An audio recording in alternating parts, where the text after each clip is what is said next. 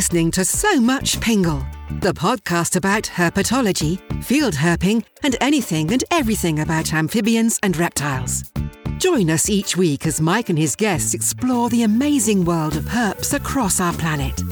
And now, bringing a half century of experience and perspective to the microphone, here's your host, Mike Pingleton.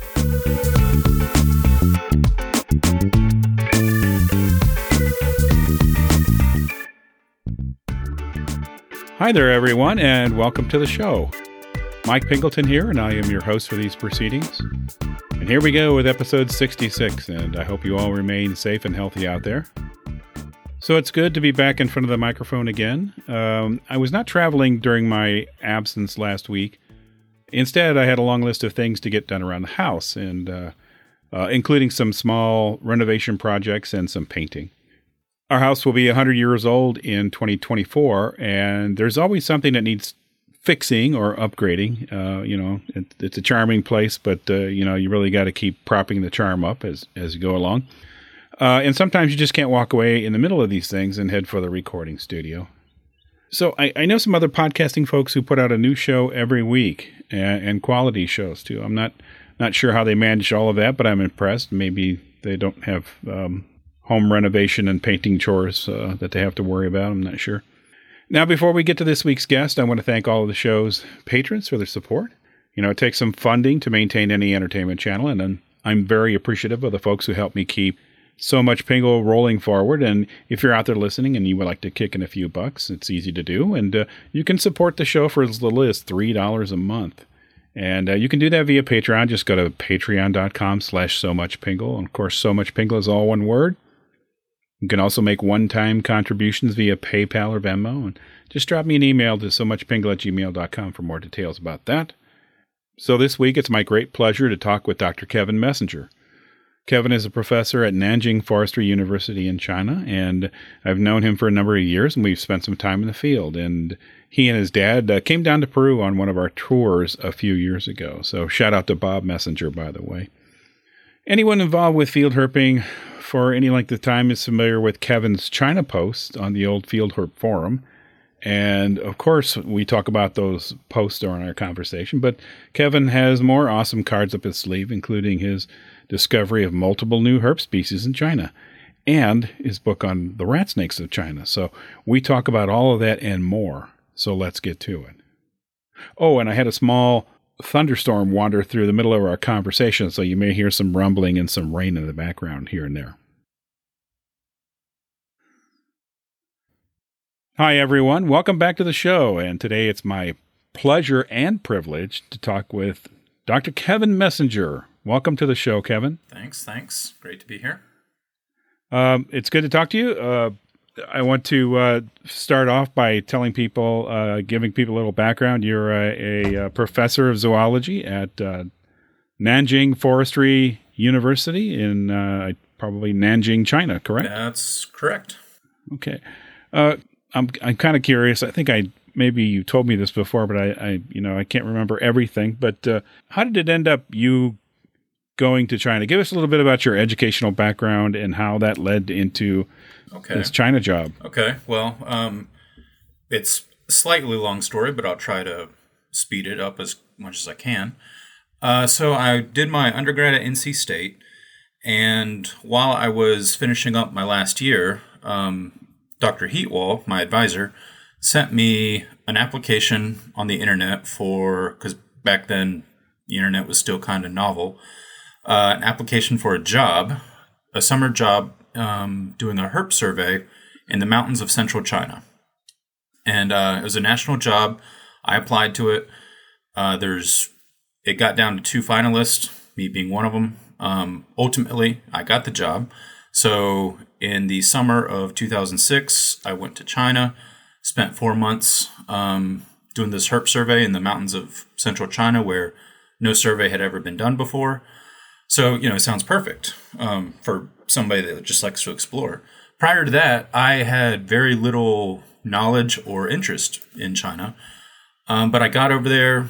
It was amazing. The food was amazing. The herps were amazing. The experience was amazing. The people were amazing.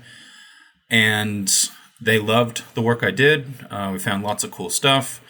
Um, they invited me to come back in 2008. I came back with my parents um, for another quick little one month excursion. And then after that, I went to grad school at Marshall University for my master's. And as I was wrapping up my master's, Dr. Pauley up at Marshall was saying, Kevin, you don't need to go to a school that has another HERP professor. You need to go to a school that has somebody that can offer you something different. Because um, you're, you know, you're excellent. I can't teach you anything. No HERP teacher, no HERP professor can teach you anything. Um, you need something that can give you something different, like statistics or some other perspective. So I told him that I really wanted to continue my work in China. Um, and did he have any suggestions? And he said, I have the perfect suggestion. Um, Dr. Wang Yong down at Alabama A&M. Uh, Dr. Pauley has sent, I was the fourth master's student from Marshall to then go to do a PhD at Alabama A&M. So I told Dr. Wang, hey, interested in the university. This is what I want to do. I want to continue my work in China. Do you think there's a position for me? He said, yeah, sure, great. You know, come on down. We'll, uh, we're actually going to China this summer. You can tag along, uh, get a feel for what you want to do. And that was 2011. That was summer 2011. And that kind of started my China career. Um, so starting in summer 2011 and every summer thereafter, I would go to China for the summer, come back to the US to do my courses in the fall and then spring, and rinse and repeat. And one of those years, 2013, uh, my Chinese uh, equivalent of Dr. Wang, uh, Dr. Ding Yulong, said, Hey, Kevin, you know, you're doing all this work, uh, this schoolwork, uh, studies here in China. Why don't you go ahead and enroll in our university? as a PhD student and um, do a couple more classes, extra classes, and you can get a degree from here as well because a lot of your work in the US will transfer over uh, to Nanjing Forestry. So I said, yeah, sure, why not? So I enrolled at Nanjing Forestry as a PhD student as well, and then started doing um, both classes at both universities. In 2017, I finished my degree in the US in May, and then I flew to China in June to receive my PhD graduation uh, at Nanjing Forestry University. And then right after I graduated, um, they said, "Hey, any chance you're interested in a position here?" Um, Alabama A&M also offered me a position as well, and I said, "Yes, I am interested. You know, let me, you know, think some things over and figure things out." Um, ultimately, their offer, the China offer, was way better, and um, it's just way more interesting over there compared to, you know, I accidentally, I have accidentally found lots of new species of frogs just by going out looking for snakes. And, you know, in the US, we come across a new species every decade, maybe. Yeah. But, but there, you know, it's like 10 to 20 a year are being found. Uh, not just frogs, but just, you know, all all taxa of herps.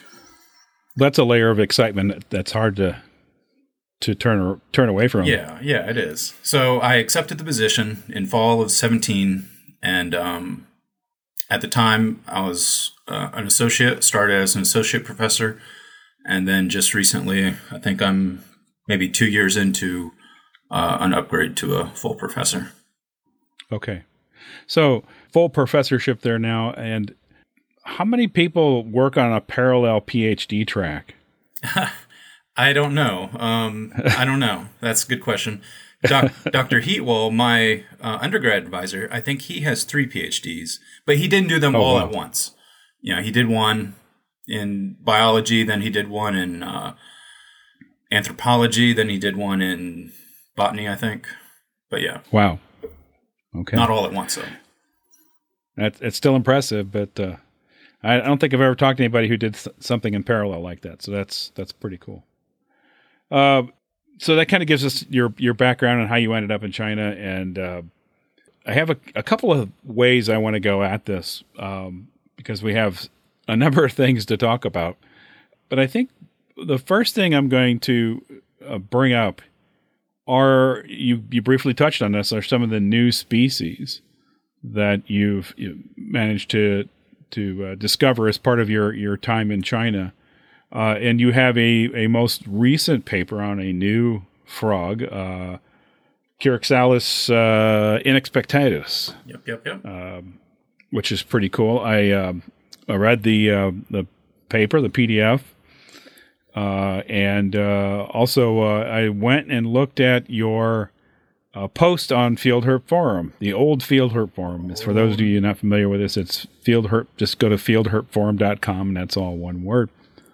And uh, Kevin Kevin's post is there in the main forum area, and that's like taking a step backward in time, going there again but uh, any, at any rate, I, I, read that with some interest. And um, before I get into the post, which is also pretty cool, I want to talk about the paper. Um, you talk about looking for snakes and finding frogs accidentally, and I think this is kind of a one of those things, right? You heard a frog that you had never heard before and that sort of your antenna went up. Is that correct? Yeah, yeah. For the Kurixalus one, yeah, um, yeah. We were herping this one area just by accident, actually, because we weren't supposed to be in this one location. We're supposed to be in a different location, but that uh, location A didn't pan out. So, you know, in our desperation, we found location B um, just at a random hotel who happened to have a uh, pretty wild area behind them. And we're, you know, as any herper would do once they get into their hotel, hey, let's check out the, the hotel grounds and see what we can find. So, you know, we're looking for the common stuff. And my friend, Amaël, he's looking for a type of tree frog that should be in the region, but um, we didn't hear any. Um, so he's looking for the tree frog. I'm just looking for whatever because location A was my primary site. And now that it was out the window, I had no hopes of finding a Megophrys, which is what I was hoping to find. And so we're walking around, and I hear this one call of a frog that I had never heard before. And, you know, over the years, I've gotten better and better at trying to, oh, here's a frog call. Let me go track it down. Let me take pictures. Let me take some audio. Let me take some video. And I would slowly, uh, you know, get a library of frog calls that I could then recognize and go out survey and say, yeah, okay, that's this species, this species, this species, without having to track it down and ID it, uh, visualize it. So I hear this one call. I'm like, that sounds like nothing that I've ever heard before. So I call uh, Amaël and Yangi to come over where I am so that we can hopefully narrow it down. And it took us a while, which is fun, is of course as well, because you know you're you're on this little path and there's foliage all around you and you hear them all around you, but you can't find them because they're they're tiny. And sounds like a story I know. Yeah, and I mean, you don't know if they're high up in the trees or if they're under the leaf litter or if they're right in front of you or if they are on the underside of a leaf, you know, whatever. So eventually, uh, we finally found one. Um, took a whole bunch of pictures. We ended up finding, I think, four that night. Uh, we swabbed them just a buccal swab because we didn't want to kill them if we didn't have to, because it might just be a common species that we weren't familiar with.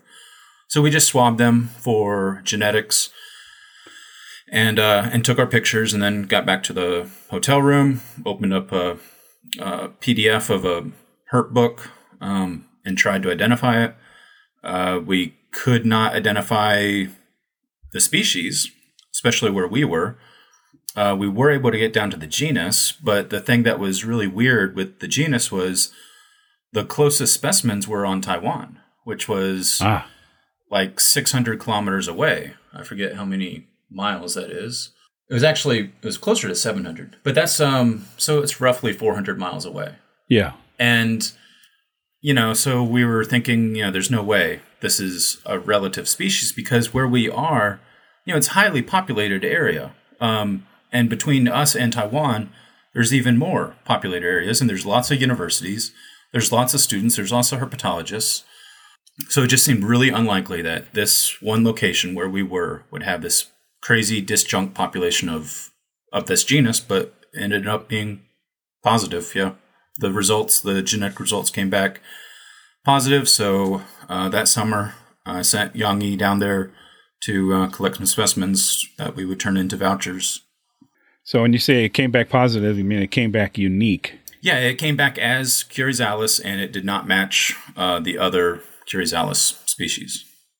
Awesome. Okay, and and so you you kind of had a thought something unique was going on, something new was going on here, but the genetics helped confirm it, and then now it's time to gather the materials you need to make a formal description of the species. Is that fair Yep. to say? Yep, yep, yep.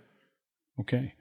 And by then it sounds that that you probably you guys are excited about this. Oh yeah, Um, yeah. Once, once that uh, the so at the time Amaël was working in South Korea, um, and he does a lot of amphibian genetics, mostly with frogs. Um, so he went back to Korea, um, where he was he has a position. Um, I had invited him to come into China to do this collaboration on this, looking for this one uh, Hyla immaculatus at the time Hyla, now Dryophytes. And so it was just um, me and Yang Yi, my assistant for the summer. But yeah, once the the preliminary results came back, you know, we're like, okay, let's go find some more, find some specimens, take some measurements, do all the work we have to do. And then I think it was maybe the next year, um, Amaël was looking to change change positions. So I tried to convince him to come to Nanjing Forestry University, told the dean of the college. Um, he said, "Yeah, bring him on down. We'll we'll give him a uh, invitation to join the university," and he ended up joining. Cool. Very cool. So now we work together. I was gonna say, so now you work together. Awesome. I was I was the first herpetologist there. Then I brought in Amaël, and now Amaël has brought in a third herpetologist. So Okay. the herpetology unit is slowly growing.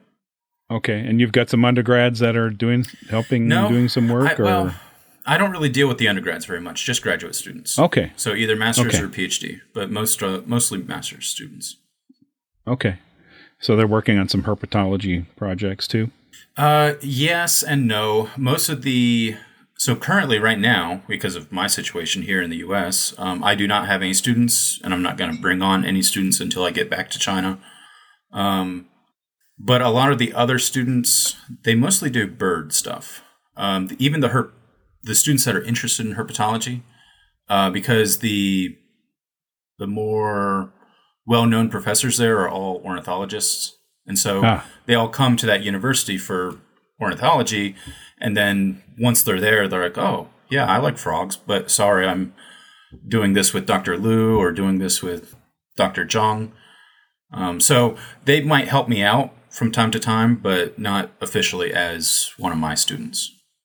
Okay, I see. Uh, let's talk for let's talk for a minute about when you're going back because you've been in the states for a while. Yeah, man, that's kind of a crazy situation. So uh, I was there in Jan- January and February of 2020, right when things were hitting the world.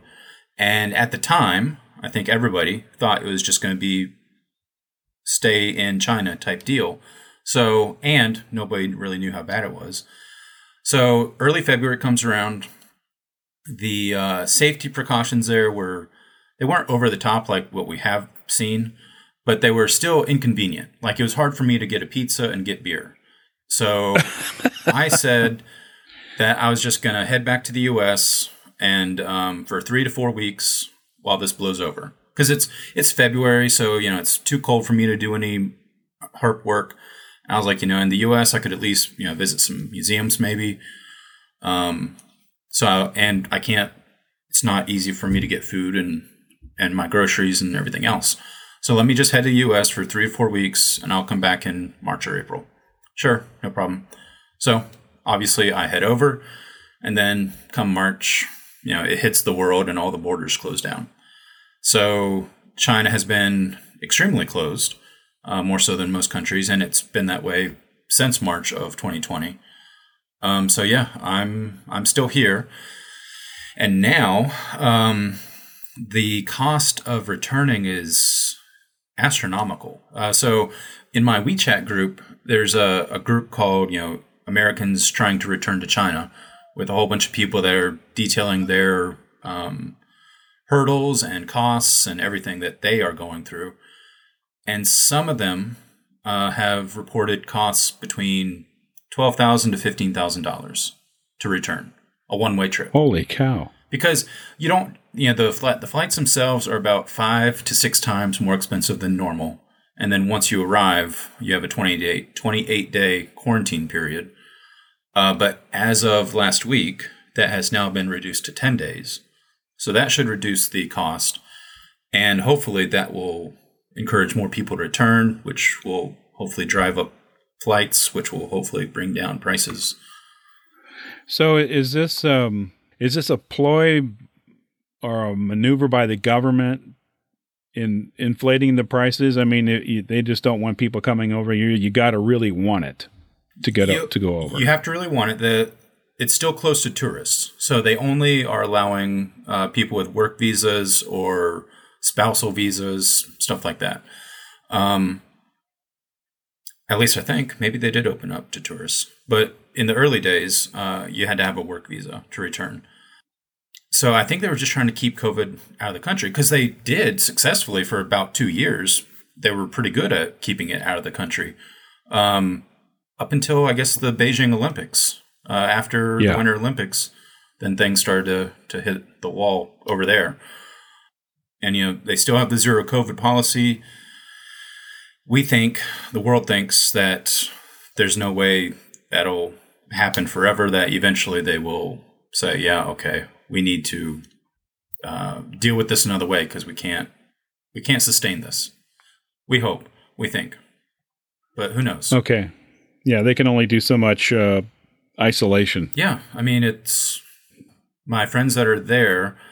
Um, I have one friend in, in Shanghai, and when it was really bad in Shanghai, he said it was the the craziest six weeks he had ever experienced in his life. He was he was one of the medical testers, so he was going around testing people, and he said, you know, from I think he said he got four hours of sleep every day for six weeks in the daytime he was testing everybody and at night he was organizing meals for everybody that was isolated Wow. sending meals to different neighborhoods but my friend in beijing scott i don't remember if you know scott but he he's very familiar with the field herp forum um Uh, Scott Lupian. Lupian? Yeah, Scott Lupian. Yeah. Uh, You know, he's in Beijing. He's been there for close to 20 years now. And I just uh, got some messages from him. He was out road cruising tonight. And he found two mandarin rat snakes and uh, a uh, red banded wolf snake, some Gloydius vipers. Is awesome. So some parts are still, you know, pretty fun. Yeah, and so I'm sure that got you stoked as to when can I get back? When can I get back? Yep.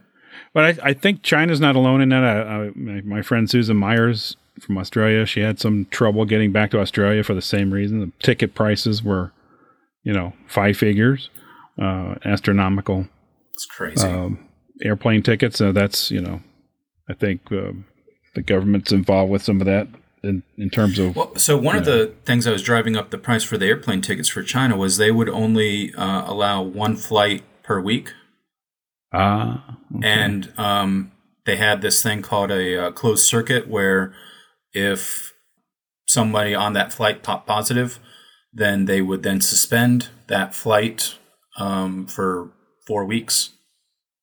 So Huh.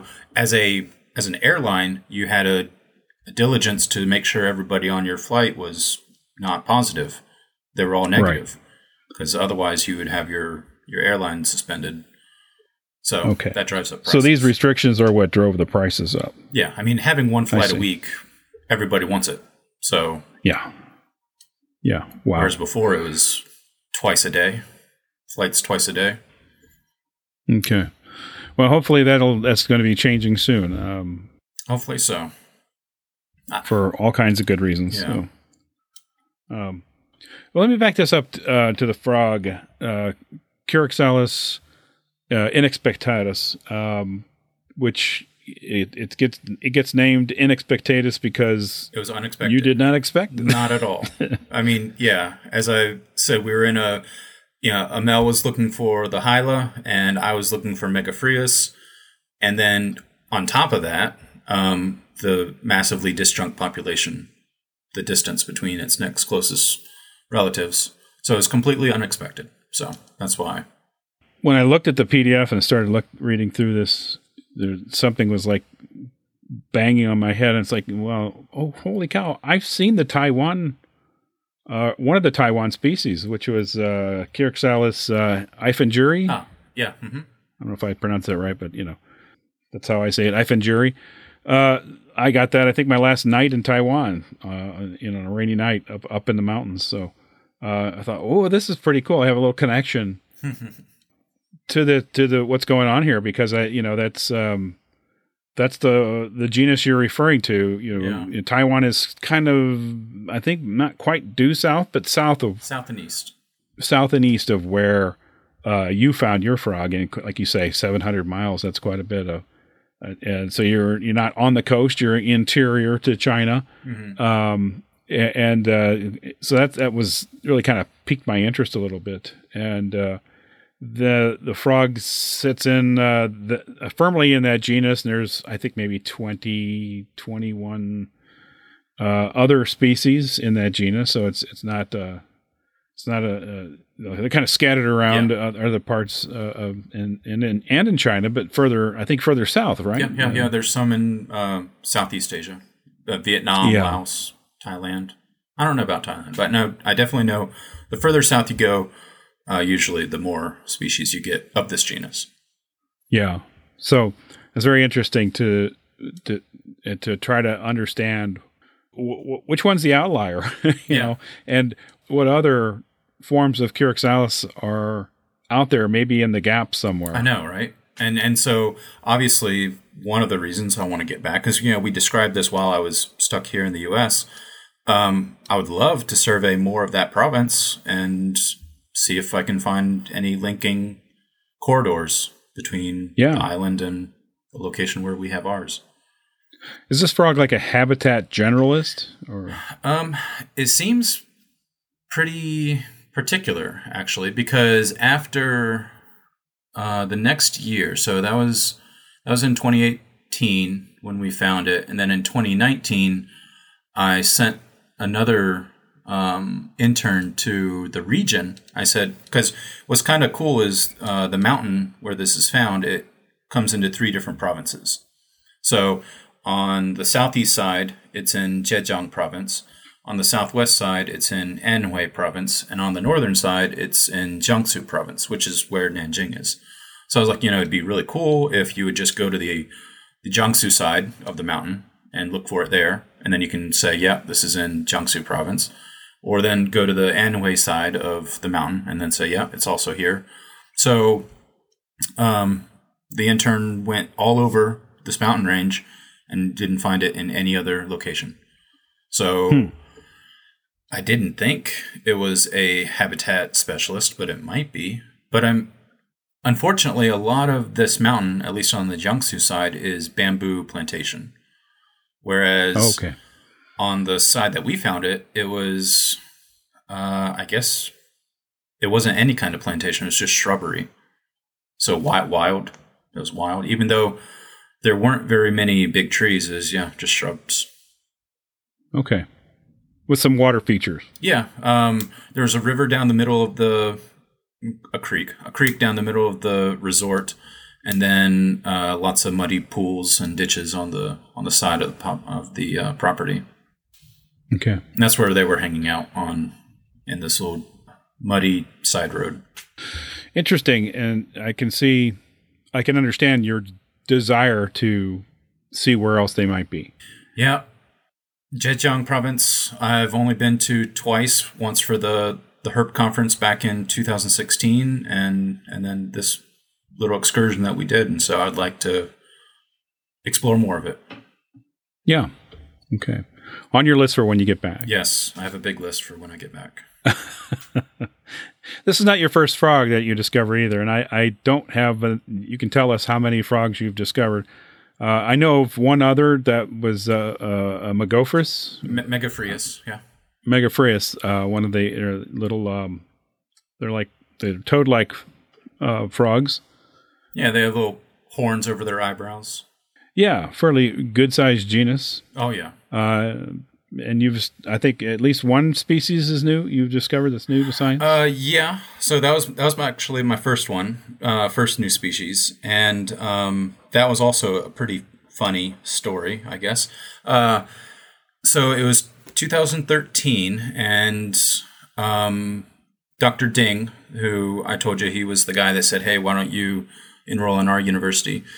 Um, he does a he brings the University of British Columbia. He brings a whole bunch of students from the University of British Columbia to this one location in China called Wuyishan, uh, National Nature Reserve, and it's called the Go Go Global program, UBC's Go Global program.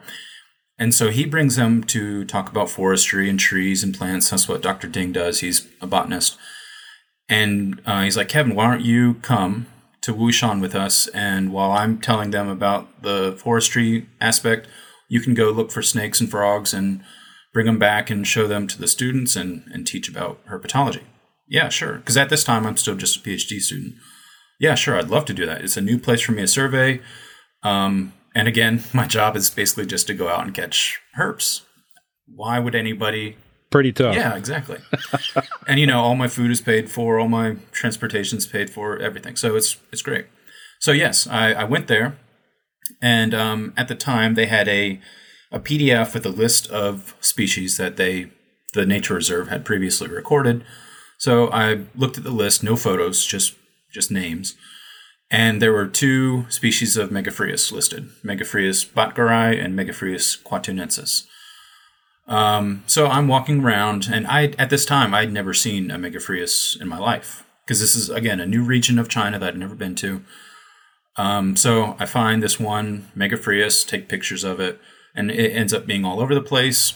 So uh, eventually, I look it up on the internet, which again in 2013, quality of images in this region of China were pretty much non-existent. Um, eventually I realized that the common one was Megophrys boettgeri. And so there's one other one, Megophrys kuatunensis.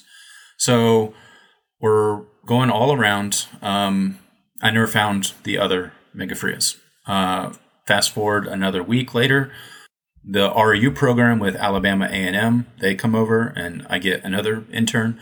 So I said, hey, how about we go to Wuyishan for you to do your REU program. REU is Research Experience for Undergrads.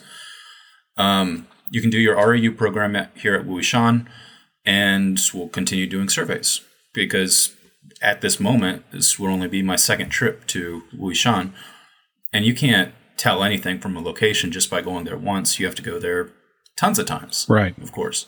Under varying conditions. Yeah, and and different months, different seasons, et cetera, Yeah. et cetera. So, so we go there, Justin and I, and uh, we do these bamboo surveys, which are actually herp surveys in different bamboo locations, and uh, we find another Megophrys.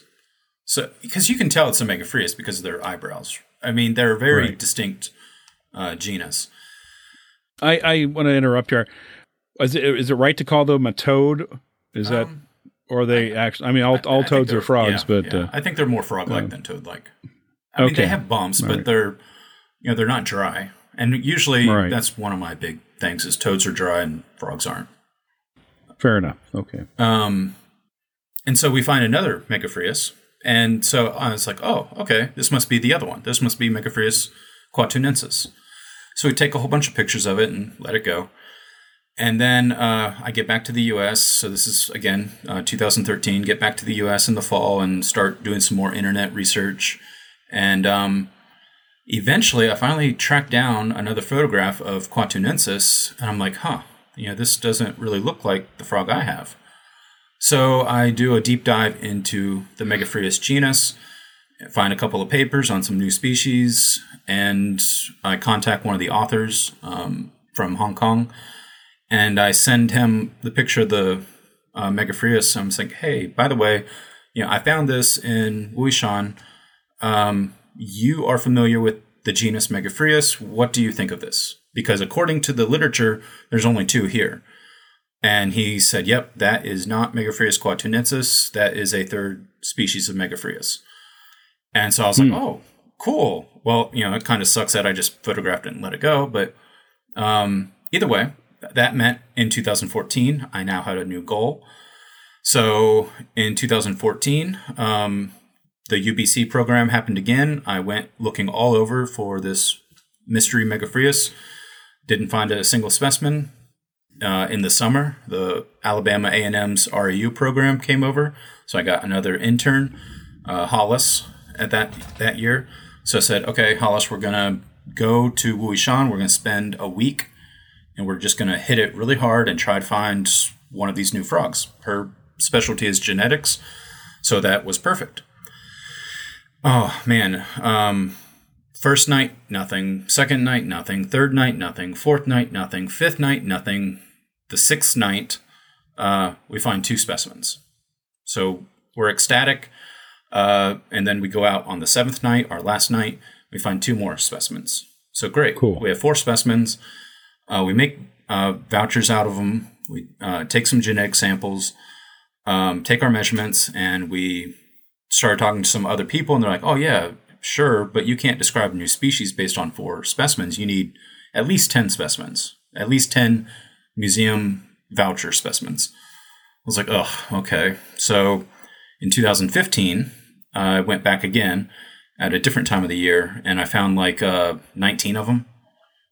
And this is where I cracked the code for the species, which is rainstorms, which is how it Ah. got its name. Ombrophila is rainstorm loving. Um, and yeah, if you go out either during the rain or one to two days after rain, they're all over. But in those first years, it was pretty dry conditions, and that's why we Ah. barely found them.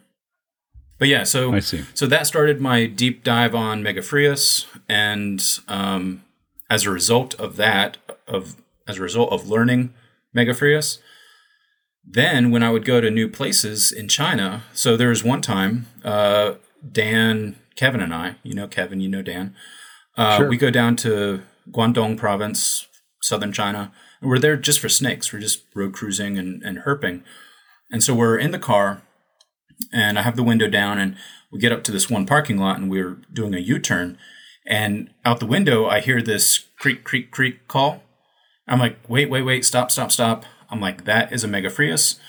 And you know, according to literature, there's supposed to be four species here, and that's not one of them. So let's Ah, go track this guy down. Uh, we track it down. That was a new species. Uh, then there's another time I went to um, some mountains in central Jiangxi province to visit a friend, and we're just uh, riding in a taxi to get to the herping location. And I have the window down again. I'm like, wait, stop. I hear a call. That's the Megophrys. And according to the books, there's no Megophrys there. So we, we get out of the car, tell the taxi driver to pick us up in 45 minutes, come back in 45 minutes, and we go track down the Megophrys. That was a new species. That one hasn't been described yet. And then what was funny in my graduating year in 2017, when I went to the university, uh, one of the other students there, Bilal, um, he wanted to do a documentary on on me and finding this new species because I was talking about I needed to go get some more specimens. So he brings his camera and and we go to this location to look for some additional specimens of this one Megophrys. And while we're there, uh, trying to find the species, I hear a different Megophrys calling. I'm like, oh my god! oh my gosh. I'm like, that is also a Megophrys, but that's not the Megophrys that we're here for. You know, we're here for Megophrys A, and now we have a Megophrys B, and that's also a new species. So it, Wow. it's just crazy. Yeah, but you once once you get an ear for frogs, Yeah. you also get an ear for I don't know that. That's not in my yeah catalog. Yeah, yeah, exactly. And yeah, so either yeah, I've never heard that call before. Let me go track it down, and and it's either something common or um, occasionally it's something completely different. That's so awesome. It's it's just also spurred a memory because it uh, you and I were part of a group that went to, to Vietnam hmm and there was a particular night when we we got some pretty cool uh, frogs up there uh, in, up in uh, Cuc Phuong uh, National Park, and you you uh, spotted a Theloderma asperum, yeah. you know, and just uh, so or uh, not uh, a cortic- corticale. Yeah. It, uh, the Theloderma corticale, the mossy frog. it mossy was so frog. cool. But we also got a Megophr- Megophrys uh, pachyproctus Oh yeah. Uh-huh. and it was calling. And so I was able to record the call and put a herp mapper record in for that call. So Cool. so that that that was my uh, that was like a cool moment for me to to not only see a new species but also to record its call Yeah. Yeah. and, and you know stick it in a database too. So you, you you can go and look that one up and listen to the call. So Yeah. I had never seen that species before. Before that trip. that was a new one for you too. So, um, so th- this this whole thing is, um, of course, I, I have not. Been, I'm not going to count Hong Kong as part of going to China. I have not been to China, but but I have some tangential things here. To uh, I'm just se- severely interested in these things that are happening to you uh, with with these these species. Um, but you don't just. Uh, I mean, uh, you record frog calls, and in this new paper, and I think in the, in the, the Megophrys paper too. I don't have it in front of me, but um, the the call is part of the identification of the animal, of the description of the animal, right? Yeah. Yeah. Yeah. Here is its call. Here's its you know you you The notes the, and you- the notes and you print out the the pattern, the mm-hmm. sound pattern, and all that. So, you, because it like birds, they have distinct calls too, but the these frogs all have a distinct call so that they don't get confused with when it's time to reproduce. So, exactly. so that's an important part of the species description, and and I also noticed that, the, for example, the Me- Megophrys paper that you wrote describing that new uh, species, it also has you know what, what we would call uh, morphometrics, right? Yeah. You're you're Yeah. you're not just relying on the genes, you're not just relying on the call, but you're also talking about the physical characteristics of the animal are also in that description. Yeah. So we we want all three to be to come to the same conclusion that it's distinct. Yeah, yeah, and um, you know, and I think I told you back then when I read the I read the paper. We were in Peru, and I you had brought copies of the paper, and I read it, and I was just kind of like, "This is this is how it's done, ladies and gentlemen. This is," uh, and and I'm I'm so impressed with that with that paper for what it's worth. The layman the layman is impressed by paper, but anyway. It was just like, yeah, this is how you sew it up, and and leave no doubt, right? Yeah, because I, I don't like um, papers. I don't like species that are just based on genetics. I, I don't like that. Yes. And um, so I think it should at least have genetics and morphology. And then with frogs, because they're uh, they actually make sounds, you have a third factor, acoustics. Yeah, so that's that's awesome. So I assume you're going to c- continue doing that. And you, I know, I remember too. You know, you kind of got involved uh, with um, frog record, recording frog calls and, and learning how to uh, get good recordings of them and edit the recordings and things like yeah. that too. So that's something you have a lot of experience with too. Yep, yep. Somebody on Ash is actually on the Field Herp forum, I think, uh, wrote up a really good tutorial on how to clean up um, frog audio uh, on Audacity, the program Audacity. Oh, and Audacity. Okay. Yeah, I wonder if it'll. I wonder if I could use it because I use uh, Adobe Audition. Maybe I could. Maybe I can do it with Adobe Audition.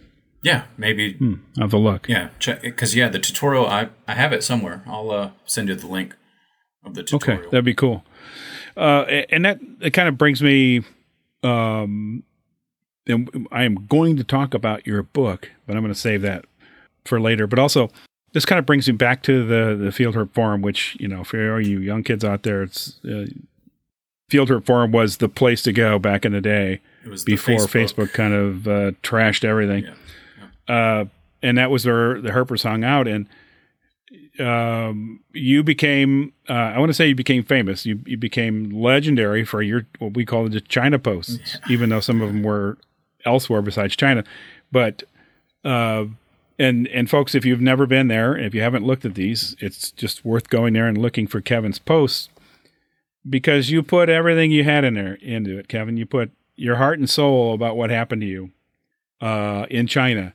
Not just, well, I saw this cool racer, and then the next day I saw a cool frog, and here they are.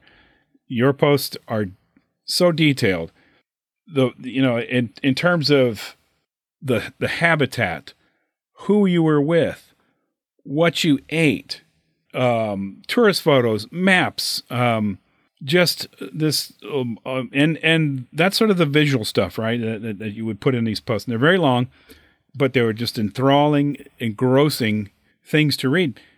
But you also would tell, you would describe how you felt about certain things or experiences, or you would describe inter- social interactions with some of the the locals. You know, like you end up visiting somebody new, and you'd have to go in their house and have a bunch of alcohol, and you never knew, you never knew where these things were going, or you got served you know food you'd never had before, and and uh, you you document your your struggles learning Chinese, and and uh, so all of this this stuff that uh, to me is is just there's just so much meat on the bone there. That stuff was just legendary, and I, I still go back once in a while and, and read through some of those posts because I think they're just so informative and uh, and and really honest. I mean, they're really honest about you know, it, it's not all success. You know, it's not all edited for success like so many people Yeah, yeah, yeah. might do. So um, I haven't told you before. I've just uh, I really enjoyed them. I really hope fo- folks go out there and and uh, check out these posts because they're definitely worth your time, their time. Um, so uh, and what what made you start doing that? Is was that was that uh, something internal to you already, did, or did you make a decision Sure, sure, sure. to to Um, document that stuff? those those were a ton of fun um, to to write, but in the in the beginning, uh, it did not start off with that intention because in the beginning I didn't even know about the Field Herp Forum. So let's go back to 2006, my first trip to China, and in where I was, which was um, which is in uh, northwestern Hubei province. Um, there was one internet cafe in the entire town. So, you know, there's no Wi-Fi. The hotels that you're at, they don't have internet. You had to go to a internet cafe and you could, you know, buy an hour and look on the internet for an hour and it was slow and everything. And so, in those days, I would also because I was also pretty bored uh, because the the only English TV was in town in the hotel, and they only played four movies back to back, the same four movies. so I saw, um, which Terminator, which uh, it wasn't Terminator, I think it was True Lies. I saw True Lies like three to four times a day, every day that I was at that hotel, because that was my only source of English um, audio. Um, so I was doing a lot of writing in my on my laptop, and my parents had no way of keeping up with me. So I told them, "Yeah, sure, I will, you know, send you guys an email every maybe once a week, maybe twice a week, uh, to give you an update on how things are doing." So I would write in Word uh, everything from what was happening on day one, day two, day three, towards my family. So the original posts um, were meant for family and friends. And I'd send these emails back, and, you know, dad and mom would be like, oh my God, you know, I feel like I'm there, like your descriptions. And, and so these are just descriptions at the time. I didn't include pictures in these emails because, you know, it took forever just to send a Word document on these yeah. uh, old internets. Um, so I was very descriptive, and yeah, everybody loved it. Family and friends loved the descriptions. And then um, towards the end of my trip in 2006, uh, one of my I found a snake, and I wasn't sure what it was, so I sent some pictures to a colleague, and one of my friends said, "Hey, why don't you post some of these pictures that you're unsure of on the Field Herp forum?" Because I'm sure people would love to see, and some of them might have some ideas. So I was like, oh, the field herp forum, you know, what's that? Send me a link, et cetera, et cetera. So I sent my first post actually on the field forum, I think. Yeah, I'm pretty sure this was my very first post, is really just a list of images like frog A, frog B, frog C. And I think Kenny Ray was the first one to comment and was like, oh my God, this post blows me away, et cetera, et cetera.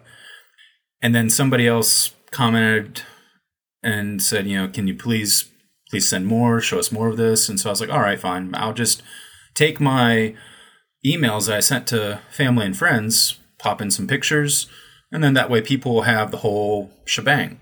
You'll you'll get the the travels, the difficulty, the culinary aspects, the cultural aspects, you'll get it all. And that's what, you know, after I did post number one, everybody's like, wow, please more. Yeah. And okay, so that makes some, that makes sense to me because you start, you know, uh, you started out doing one thing, but it's like, well, I've already got all this, I've already got all this, I've already dumped everything out of my head into this, into this writing. I'm going to share that w- with these these people as well. Yeah, and and so, so that was 2006, and then after that, um, I started writing for the forum. So in 2008, all of that documentation was for the for the community. Yeah. Okay. It's because you know they reacted appropriately. And I didn't even know what the field trip forum was at the time. And once I realized ah. what it was, I was like, wow, this is a great place to share photos and experiences. Yeah, yeah, and of course, prior to that, there was this huge void. Mm-hmm.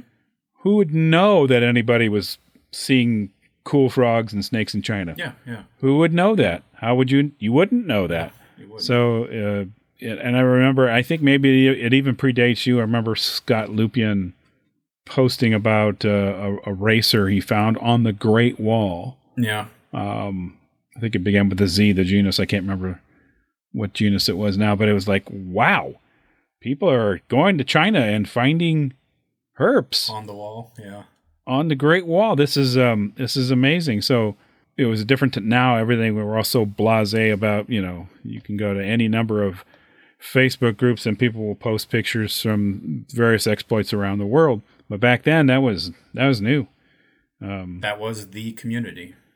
Yes, and the community didn't even know it was starved for for all of that entertainment, yeah. so to speak, uh, until they got it, and then they're you know just it just sort of blew everybody's mind. So, um, and of course, it's one thing to post something. You know, if I posted something that happened to me in Illinois, you'd be like, yeah, that's pretty cool. You know, Illinois. You know, but if somebody posts something from China or South America or the Philippines or whatever, ooh, that would get everybody's attention because it was so Unique. new, uncharted territory, yeah, right? Yeah. Yeah, those. Yeah, so uh, I'll put some show links in the show notes so people can go and, and look at some of those posts. I, I think they're pretty cool. When I was writing up the little frog one, um, yeah, on the bottom of it, I said, you know, P.S. I'm going to get back to doing these. the The reason I had stopped, and I know exactly where I stopped. It was uh, fall of 2013. It was on our Thailand trip. I have the post basically written up, but the reason I never finished it was because I was still trying to identify some of these frogs. Ah. In, in that, because I didn't want to put a picture up there without a proper ID, but, and that, that delay then caused a delay from all the 2014 stuff. And then I got too busy and blah, blah, blah. And so I think I'm just going to not bother trying to identify those last remaining skinks and frogs from Thailand. And I'll just go ahead and put up the 2013 Thailand trip and then begin China 2014. Okay. Because as as we talked at one point, it's just a, such a great way to remember experiences. And when I yes. go back and read them, I, I just love it. It's it's great. yeah, because you, you can't walk around with all this stuff in your head, so it's good to have it in, in uh, offline storage, so to speak. Yeah, yeah. You can pull it up and, and revisit all that. So. Was it you that was telling me that I should put these in book form, the the Field Forum stories? Oh, I think I I probably have, and it's it's. I was planning to mention that on this uh, in the middle of this recording too. I think that would be great at some point. I, I have given some thought to that. Yeah, in all your free time, yeah. uh, that might be that might be something pretty cool. Um, I, I, don't know what you'd call it, but uh, uh, that would be a, a very unique herp travelogue yeah. or uh, I don't even want to call it a travelogue. I don't know what you'd call it, but just a, just a, such a unique experience. So, um, you know, and I think of the only other person I can think of who's you know wrote about herps in China was Clifford Pope. Yeah. For crying in the night. Yeah. and that was what seventy five years ago, maybe. Or Uh, we're Oh, we're approaching 100 years. Oh my gosh, okay, Nin- so- 1935 is when out when he put out his awesome book. That's still one of the best books on the subject. yeah. Um, well, I can't. I've seen a copy of it. I would love to have a copy of The it. Reptiles of China. I have. Yeah. I, I got a copy off of um, Facebook, one of the little groups on Facebook, and when it arrived, I opened it up and it has um, Karl Schmidt's signature. Oh my gosh. Yeah. Oh. And I was like, I was like, is this who I think it is? And I, I, I took pictures of the signature and I, I put it up on uh, on Facebook. I'm like, hey, can anybody verify this? And uh, some guy was like, yeah, I worked uh, down the hall from him. I was like, yeah, that's his signature. oh my god. So now I have it in a envelope. I haven't even taken it out really. Yeah, I understand. Oh my gosh. Uh, yeah, that's that's that's something that's amazing. Um, yeah, and Clifford Pope. Um, obviously, a lot of the the younger generation probably haven't been uh, uh, come across him, but he was he was sort of a populist, He was a popular writer, if you will. He brought uh, snakes and other critters to the forefront for the general public. and even in that uh, the reptiles of China, um, yeah, reptiles of China, he doc he talks about some of his um, travel. He he doesn't just do the the herps. At the beginning, he has um, some discussion about yeah, I was on this train for this many hours, and then we went to this location. You had to walk, you know, a day's hike up this hill. And, and he went to some of the same places I went to. Um, so that was one of the really cool things when I found this um, that one Megophrys so uh, Kuatun, uh, the the village of Kuatun, is in Wuyishan. It's now spelled Guadun. So you know, back in the day, Peking is now Beijing. Um, Things like that. The spelling was different. So Kuatun is Guadun. And so in Wuyishan, you have this tiny little village up at the top of the mountain called Guadun, and that's where Megophrys kuatunensis is found, and that's where this third uh, Megophrys came from as well.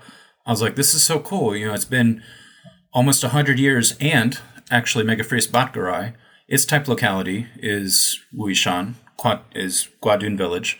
Uh, Kuatunensis, its type locality is Guadun. And now this third one, it also, its type locality is Guadun. And Guadun, or Wuyishan in general, um, has about 24 to 35 herps with their type locality being that village. Wow. It's scientifically, from a herpetological perspective, it's one of the most significant places in China. Tons of new species have their type locality there. Wow. And did and did Pope uh, collect any of those Yeah. type localities too? Yep. Okay, that makes sense. Yep. And he, he went Wow. there specifically because of the previous uh, people that went there. So Armand David went there in 1870s. You know, he's the guy that discovered the giant panda. Um, and he discovered some other things. He's what the giant salamander is named after. Um, so Oh, he wrote about his expedition to Wuyishan in the 1870s, and that inspired um, Irish ornithologist Latouche to go there to look for birds. So he went there in the 1890s, and he found a whole bunch of herps, and he sent them back to um, London, and the uh, who was it? Boulenger. Boulenger described all the species that uh, Latouche found because he wasn't a herpetologist, so he sent them. Somebody else identified them. He described maybe a dozen new species. Boettgeri, or sorry, Boulenger did, um, based on Latouche's findings.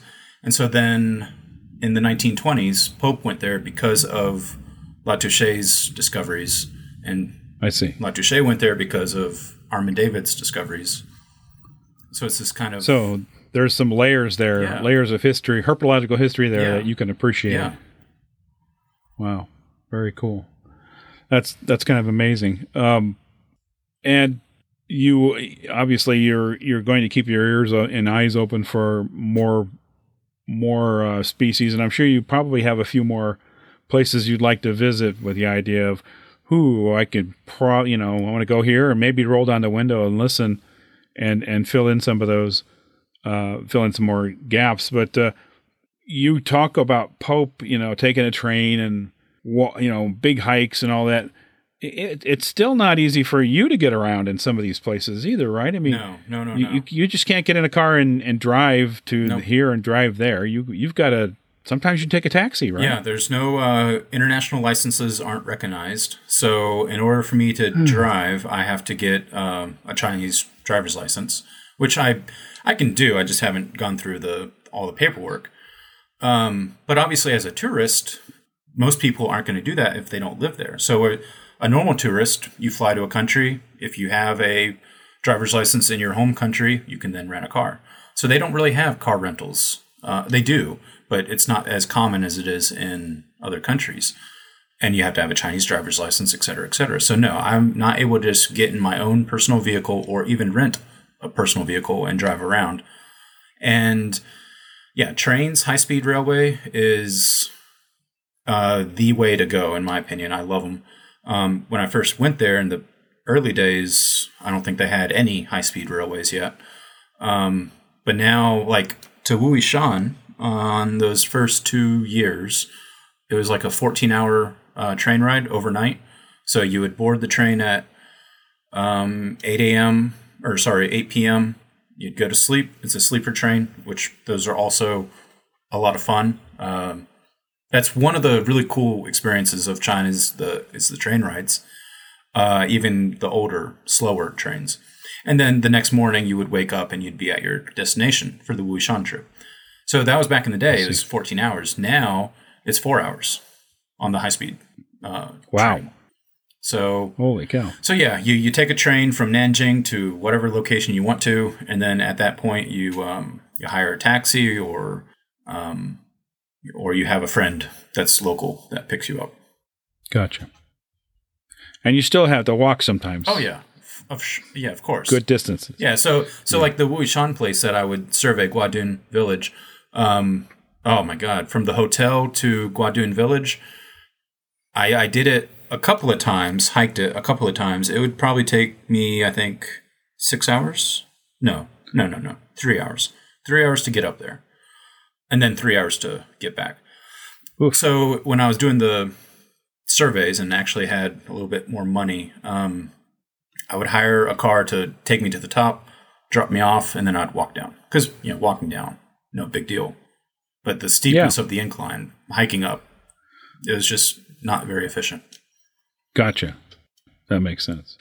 Uh, so I think now I want to bring this around to your book uh, that you've just published, um, which I'm looking at the cover. It's it's called "The Asian Rat Snakes and Kin of Greater China," and um, this is a fabulous book um, for a you know an old man who, when he was a kid, China was like a big blank thing on the map, and to look through this book and see all of these different serpents that that live in China and areas around China, and then have range maps in there to see where where exactly in China they live and their habitats and all that.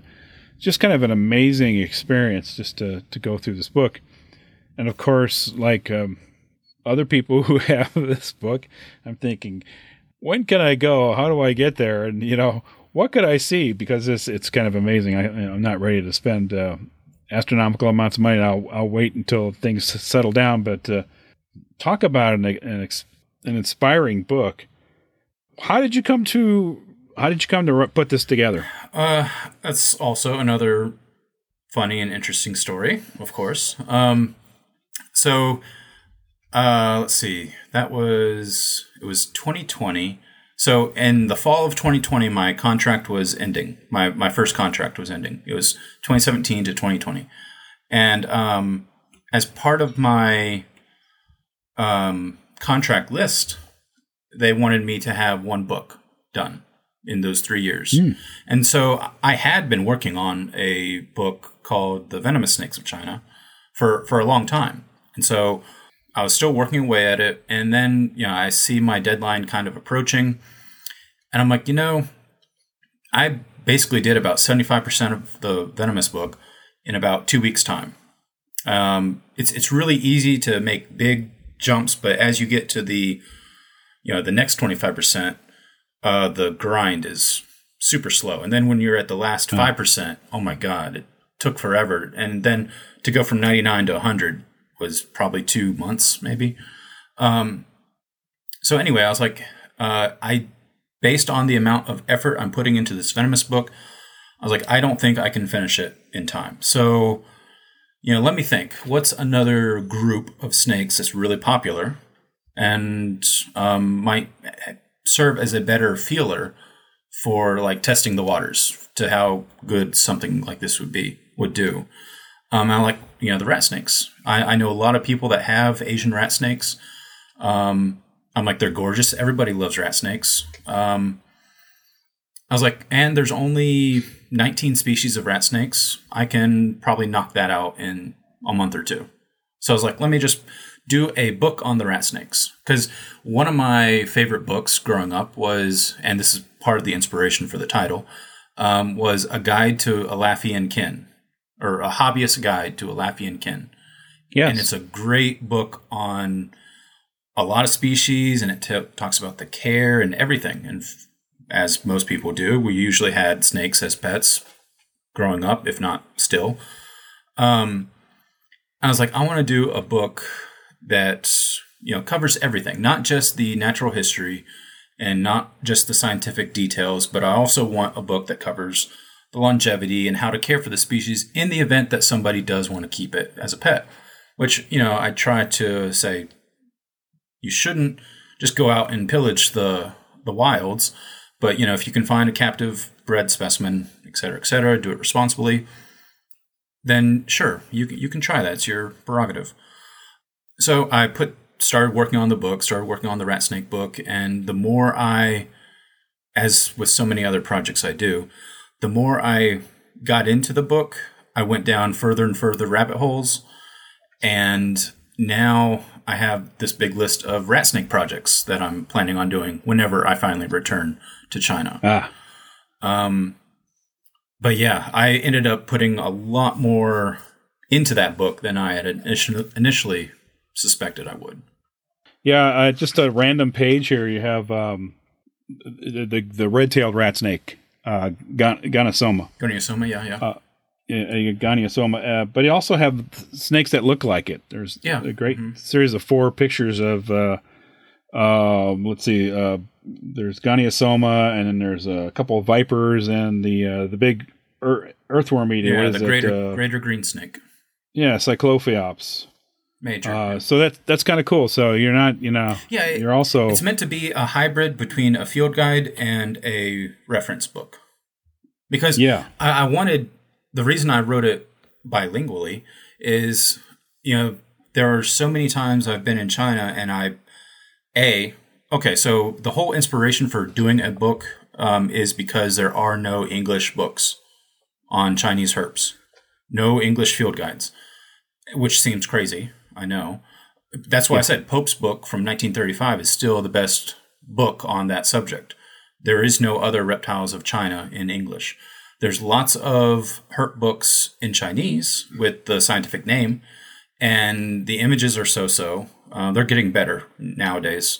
Um, but the maps were horrible. When I was in China in 06, you know, I had two books, two field guides, and again, like the a lot of the images were just drawings, um, really, really bad drawings. And uh. most of them, you couldn't even look at the drawing and then look at the specimen that you have in front of you and make an identification of them. I think I complained about this in some of those uh, Field Herp forum posts. So, you know, on the table for a long time, I've said I've wanted to create a revitalization of Pope's book, uh, do a Reptiles of China, but in English. And then the other thing which I've come to learn has not been very successful, is I would make my own little kind of English pamphlet whenever I'd go to China on a certain region.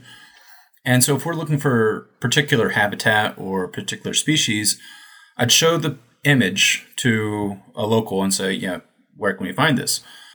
And he might not know. I'm try to say, okay, well, you know, it likes this kind of habitat. So, you know, where's this kind of habitat? But if you point at the English, they don't know English. Not all of them. Not Right. especially not the local farmers out there in the middle of nowhere. Uh, so it would be nice to have a a paragraph in English that describes you know the habitat, and then below that have a paragraph in Chinese where you can say, you know, here's the habitat description. Can you now point to where I can find this sort of Ah. habitat? So that was the idea. Is um, I, I had these pamphlets, and many of my Chinese friends are like, "Oh my god, this is great! Do you have it in Chinese?" I was like, "No, no, just English." And so that was kind of like where I was like, "Hmm, maybe it would be good to put it in both languages," because I've seen Yes. a couple of books that do that, usually Spanish and English. Yes, yes, I've seen a few like that. So I was gonna say I, I I don't know if this is unique, but it's it's if it's not the only one, it's one of the few in English and Chinese. I think um, I think the Taiwan field guide I looked at was Chinese only. strictly in Chinese. So Yep. which is a nice little field guide. It by is, the way, it I'd is. Love to get my hands on a copy of it. So yeah, that's that's pretty cool. Um, and um I kind of like it's rich with photographs.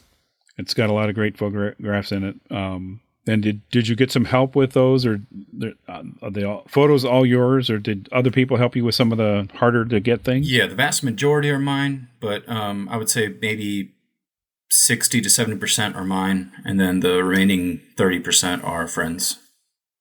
Okay, Because yeah, there are definitely some that I don't, I've never seen. right, right. So always good to have friends who can come through for you with photographs. Yep, yep, yep.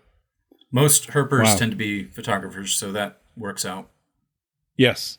So this this re, uh, fulfilled the your contract and also um, gave you a nice book Yeah, at the same. And this is uh, this book is available. You can get it on Amazon, um, probably elsewhere. yeah. So Amazon only sells the soft cover version of it, and Okay. Lulu, Lulu.com sells the hardcover version. Ah, okay. And that one has a little bit thicker paper. Uh, the colors are a little bit better, and um, I prefer the hardcover. I, I wish I could sell it on Amazon the hardcover, but um, they only do soft covers. So Lu- Yes, Lulu uh, is where the hardcover is. yeah, I learned that too when I put out a tortoise book. Oh yeah. um, back in the day. Only soft covers, but that's fine. Um, yeah, I have the soft cover, but I'd, I'd like to take a look at the the hard cover. I'd like to see if I can get a copy of that. So, um, so I'll, I'll put some links in the show note to the book too, so that folks Cool, can cool, cool. Uh, check it out. It's, it's very cool. I can't I can't speak for the Chinese part of it, but the, the English part is very well done. It, it, so. it took so my friend in Shanghai, um, one of the guy the guy that was helping with all the uh, testing and sending food to everybody. He did the translation, and um, man, it took a long time. But he initially we tried to divide it into like five different people to to help, but when we they submitted their translations, uh, Jing Zong was like, "These are really bad." He's like, "They're not doing a very good at describing, you know, the scientific words that you are using." So he's like, "I'm just going to do the whole thing myself." ah, okay. Hats off, hats off to to this guy for realizing what you needed. yeah, he, he's great. He's he's actually translated some of my Field Herp Forum posts into Chinese and then published them on not their version of Field Herp Forum, but on a just another website, I guess, because Okay. he he does a lot of tor- tortoise stuff. And um, he's like, "Can I use some of these stories and translate them into Chinese so people can see, you know, what it was like for you as an American to come to China and write out all the stuff?" Because he also said your descriptions are fantastic, et cetera, et cetera. And so, yeah, go, go for it, do it. And um, they were a big hit, of course, as well. yeah, And Excellent. So then, when it came time to translate the book, I reached out to him and said, "Hey, do you have any interest in working on this with me?" He's like, "I'd, I'd love to." So maybe in future for shu- future publications, he can help you too. Yeah, I'm trying to decide if I'm going to make the venomous one uh, bilingual or not, because it's it's going to be way bigger. I mean, this book that was 19 species, and that's like 200 pages. I think that was partly because of the limit that Amazon put on the length of the book. Um, but I, I can't do that for the next book. The next book has 107 species. Oh my gosh. Okay. So we're looking at five times, Yeah. and so I don't know. Yeah. So you can, you can cut the length in half by just doing English, Yeah, basically. even though Chinese for one page of English, Chinese takes up either half or less than half. Okay. They are super succinct in their speech. Okay. So it would still cut it down. It, would- it would bit, still cut it down, um, but yeah, it, it, I think it's just too monumental. And you know, this book still um, it hasn't been approved yet in China. So by writing it in Chinese, it's hasn't benefited any of the, the Chinese populace, other than a few friends that have uh, brought a whole bunch of them. But it's expensive because they're shipping internationally. Oh yeah. Um, okay. So yeah, so we'll see. Okay. Again, difficulties Yep. with uh, being somewhere, being in China or, or somewhere like China. Things can be difficult in terms of getting things that you take for granted in the states. Uh, it's hard. It's hard for people to not uh, appreciate the rat snakes of China. There's so many iconic species such as uh, mandarin rat snake and um, beauty snakes and, and so on and so forth. They're, it's it's just um, That that amazing to get a book with these species in the book and and not in uh, you know like on some hobbyist page or something. It's uh, concrete literature on these on these herps. Yeah, so. a, a- a physical book definitely has such a better feeling. You know, I would, as I work on the drafts, I would print off, um, instead of looking at a PDF on my screen, I would print off a draft and, and flip through it because it makes such a difference versus looking on a computer screen. yes. When you're like, oh, I don't like the position of that photo, or, you know, this should be reshaped or something like that. Yeah. Yeah, and I, I, you get a better feel for how the book should be. Also, I think other parts of your brain take over when, when you're looking at uh, things that are printed. Uh, you're looking at an object rather than a screen. I think I think so too. There's some difference there and, how you perceive that. So yeah, I understand that completely. Um did you, um, for example, let's talk about uh, the Mandarin rat snake, which I, is I uh, was about to interject when you were talking about that. When that very first year in 2006, that was the snake I wanted to find was a mandarin rat because they are so iconic. Yeah, I was gonna. I remember. I I think I remember you finding some really heartbreaking DORs. Yes, I found I think two or three DORs before I finally found my live one. Ah, yeah. And have you seen more than one since? Oh or? yeah, yeah. Now I've Yeah. I've found them in multiple different locations. I am fortunate, blessed, whatever you want to call it, to have seen one Wow. Oh, in Taiwan, right? in Taiwan. Oh, I've not found one in Uh, Taiwan yet. yeah, Kevin Kevin Caldwell and I shout out to Kevin. Um, and you know, it struck me. You know, we're up in the mountains, and it's foggy. It's 54, 56 degrees. Wow. Um, we're at altitude, and and this thing's in the road. And it's you know, of course, it's an amazing experience, but it just struck me that this is the this thing is a mountain king snake. It's you know, it's living up. It, it's not uh, active at high temperatures. It's Yeah. Yeah. active, moving around at, at fairly cool temperatures. Mhm. Uh, it you know doesn't uh, you know it's it's the sun's not out all the time, and and, and it it just struck me as like well this is sort of the equivalent of a because that's what you do when you go to another country too. You start comparing what you find to what you have back home, and I, you couldn't help but doing it. It's like Yeah. this to me. This thing is more like a mountain king snake than anything else. Not that it's exactly the same yeah, thing, yeah. but you know that that's what struck me about that that snake. So. Um, Did you see any king rats while you were in Taiwan? Because they're I did. okay. I did. Uh, we got one of those as well. Um, uh, I think it was about five feet, and it was a god awful mess. um, not only I took people talking, well, yeah, they smell right, but, but you know, you handle them, and you you have this slimy, disgustingly slimy thing that or essence of them that they exude, and uh, boy, and I had to. It took a lot of uh, alcohol wipes to get get my hands clean. Uh, I still can smell that thing in my nose. Uh, I, I, lo- I love king rats. They and so when you're talking about comparing them, I usually compare them to a hybrid between a king snake, a rat snake, and a pituophis. yeah, they kind of got the the the pine snake bulk. hmm Definitely. Yeah. So yeah, that's that's that's apt. Um, also, uh, I got a beauty snake there too, Oh, very uh, which, nice. which wow. Kevin spotted in a wall wow. in a little tiny um, hole in a wall. Managed to extract it. So I, um, for me, that was like the three big snakes uh, that I wanted to see and never thought I would see any of them. Uh, you know, like it's like boom, boom, boom. So, um, so when I open your book and they're, you know, it's like, oh man, I, it it just brings all that back to me and makes me want to go and, and see more of them. So, yeah. so in, in terms of um, in terms of the rat snakes, it, was there an, uh, one experience that, that stands out above the rest?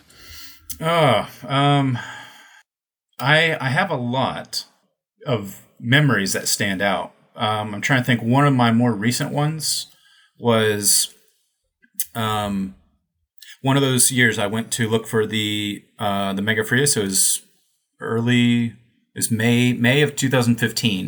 It was that year when I found like 19 of them, 19 of those specimens. When I say I cracked the code and found out that it's all about water. So on that first night, when I found like five or six of them that first night, as I was walking back down the hill, yeah, so I did my survey in the tea plantation. I found my five specimens. I'm like, oh, this is awesome night. Um, okay, you know, it's 2 a.m., 1 a.m. It's time to head back to the hotel. So I start walking back down the path, and right in the middle of the path is this gorgeous three foot, four foot, no, three foot, three foot mandarin rat slithering right in front of me. I'm like, oh, great, cool. You know, pick him up. Uh, there's, I have a video on YouTube called Herping and Wuyishan, and this that snake is on that video. Um, and then, so then I get to the main road and I start hiking down the main road, and I see this monstrous king rat in on the road and going into the shoulder of the mountain, and he's also in that video, and I'm like, I'm like, I don't even know if I have a bag big enough for this snake. and he ended up being uh let me do the conversion again. He was, I think, 224 centimeters. So he was 88 inches. Oh my gosh, yeah, that's amazing. And as big around as your wrist or more, probably. Oh, he was, um, yeah, at least, yeah, somewhere between your wrist and your forearm. Ugh, He was monstrous. So yeah, a seven, seven point three feet, and amazing. and girthy, and yeah, I was and, and they they remain in Elaphe, right? yeah, yeah, yeah. They're still Elaphe carinatus. Yeah. carinata, I guess. And yeah, Carinata. Yeah, Scott and I were having a discussion about them recently because, you know, they have a cat eye pupil. They had a, have an elliptical pupil. If you turn to the first page of Elaphe Carinata in that book. Uh, so yeah, if you go to page uh, 57, yes. and I mean, there's I think only one or two other rat snakes that have uh, an elliptical pupil, and so it's just really weird in my opinion. And you know, Yeah. they, have, they have keeled scales like super, which is part of the also part of the Pituophis feel is they're very rough, which most rat snakes are not. Well, not very rough. They're semi. Some of them. I think I said to Kevin when I first picked the, the one up that we found, it was like, this feels like a bull snake. Yeah, mm, yeah. And of course, they eat other snakes as their one of their preferences, which is not also very typical of rat snakes. Yeah, uh, the uh, the photos you have in here are awesome, but the uh, the one of the adult on the would be on the left. Uh, it's just kind of a headshot, and, and the scales have like an uh, an outline of, you know, the they're kind of rimmed in a darker color. Um, it just makes the entire head just kind of just kind of stand out and pop. It's just amazing. Yeah, There, there's other species of snake that do that, but this is one of them. Plus, you have the elliptical pupil, so it just becomes one badass serpent. they So- are very cool snakes. I like them a lot. Um, when I was talking about going down a rabbit hole uh, when doing this book, that rabbit hole would be page one forty nine, the bamboo rat snake complex, Oh, okay. and then The o- Oreocryptophis. Yeah. And then if you go to, you know, page 157 and 158, you'll see all the uh, juvenile variation and the adult variation and the different subspecies. Oh yes. Um, for it's it's kind of hard to we'll describe this for radio, but this is a two page. This is basically a, a rat snake centerfold, Yeah, if you will. Covers with, with map. two pages.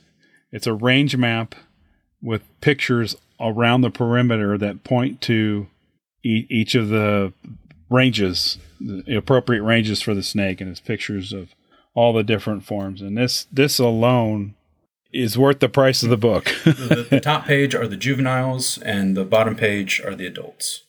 yes, yes. So same range map, but the just has different pictures between adults and juveniles, and it's a it's amazing. So, is it was this your uh, brainchild to come up with this this type of map? Yeah, I love making maps.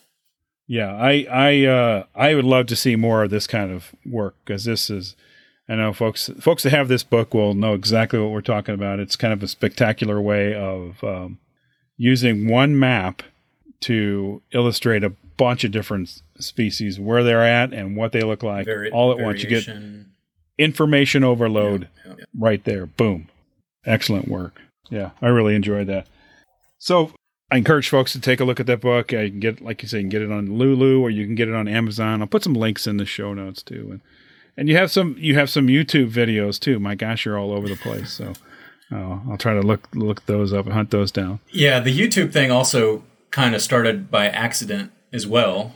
Um, initially, I was just putting on some random Chinese uh, videos, and one of my videos of some monkeys uh, from Wuyishan, uh, of course, you know, it was just a a random some some baby monkeys playing with their parents and older siblings, and I put it up there, and um, I'm telling my friends about it, and they're like, "You should monetize that," because at the time, that video had 13 million views. I was like, "Hey, one of my videos has 13 million views," and my friend Mike and Nate were like, "You should monetize that." I was like, "Monetize it? You can make money off of YouTube." And so I went down that and checked off the little thing that lets me monetize it, and now it's up to 55 million views. Oh my god. there's nothing special about it. I mean, it's cute if you like nature, but there's for it to go viral like that, I don't understand it, you know, because Okay.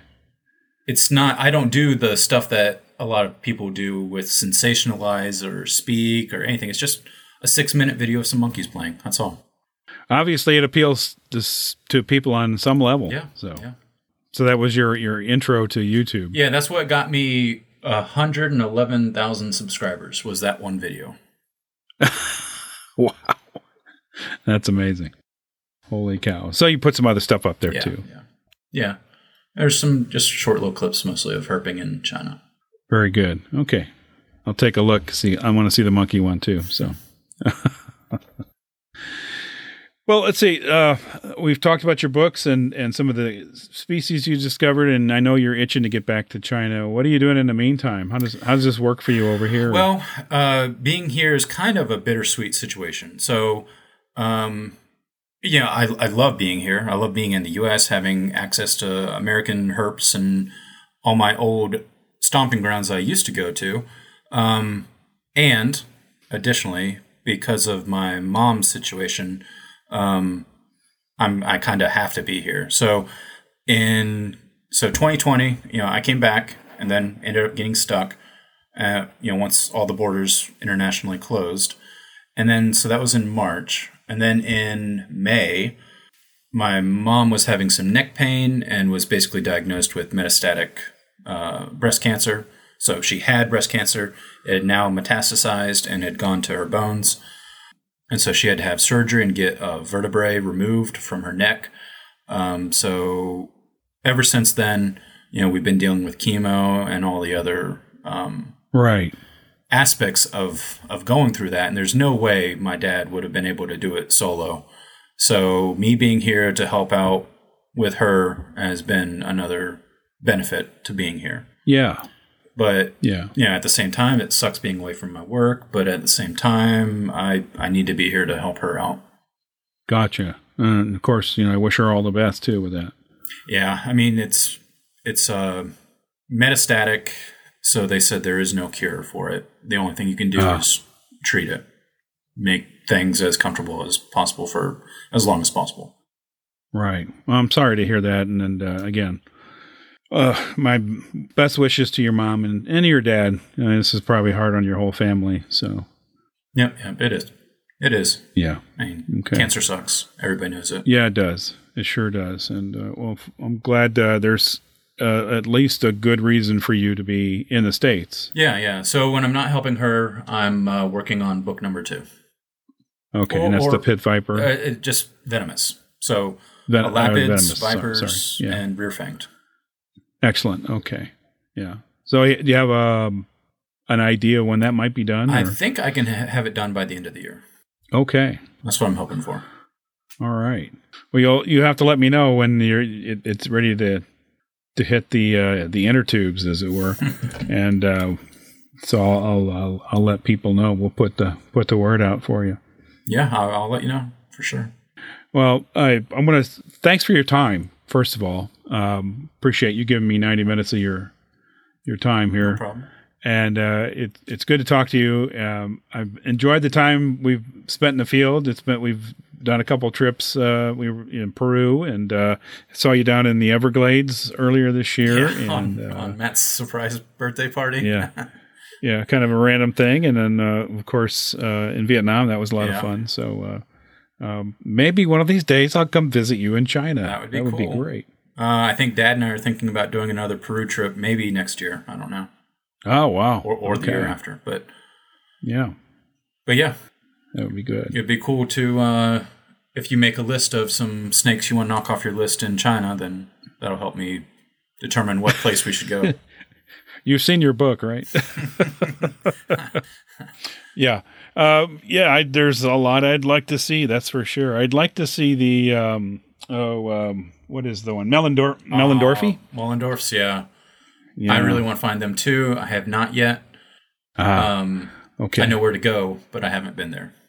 Okay, and they're they're kind of a mountainous snake too. Yeah, they're they're a cave dweller. Cave dweller, yeah, mm-hmm. yeah. I I can remember back in the seventies, maybe early eighties, late seventies.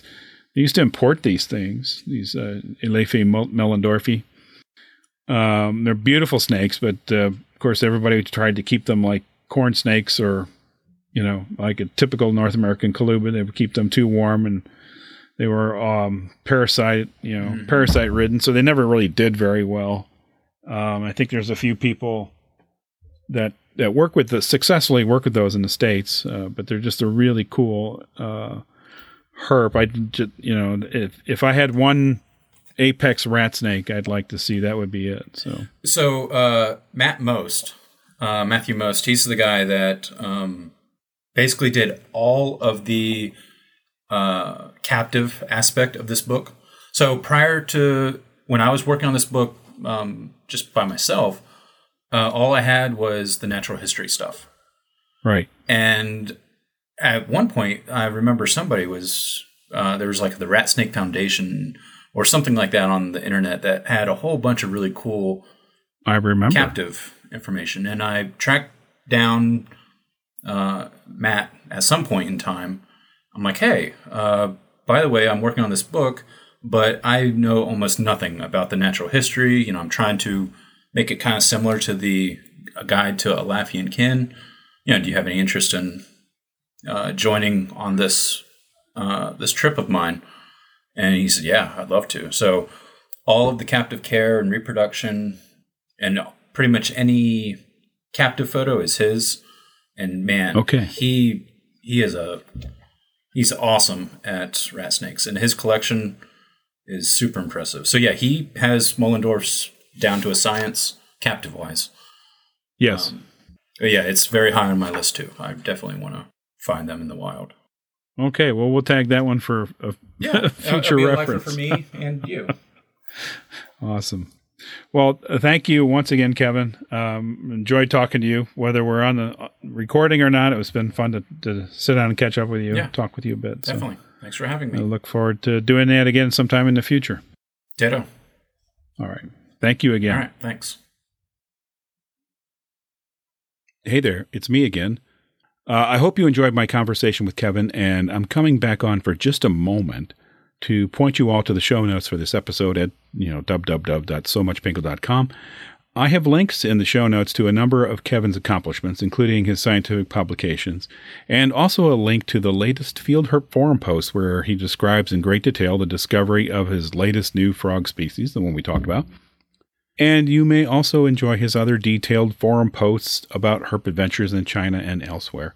And of course, if you go to Amazon.com or Lulu.com and search for Kevin Messenger, his book on the Asian rat snakes comes right up. Uh, oh, you can also search for his name on YouTube and watch the famous monkey video and his other postings there. So thank goodness you all know how to search for stuff, and I don't have to spoon feed you all the links for every blessed thing. I also want to thank Kevin for including some information about HerpMapper in his Asian rat snake book. Much appreciated, and I hope that will encourage others in China and elsewhere to log their finds. And I also want to say thanks for the two page section entitled Mandarin Pronunciation Notes for English Speakers. That's very useful information inside the book and just out in the world in general. So, uh, Kevin, I meant to thank you for those during our conversation, but I completely spaced out on doing so. Lastly, I want to give a shout out to Dan Rosenberg, Kevin Caldwell, and William Christopher Murphy, three gentlemen herpers in China and elsewhere. And uh, uh, talking with Kevin brought you all to mind, and I hope you are all doing well, and I hopefully I will see you all again sometime soon. Thanks for listening, everyone, and I will talk to you all again soon.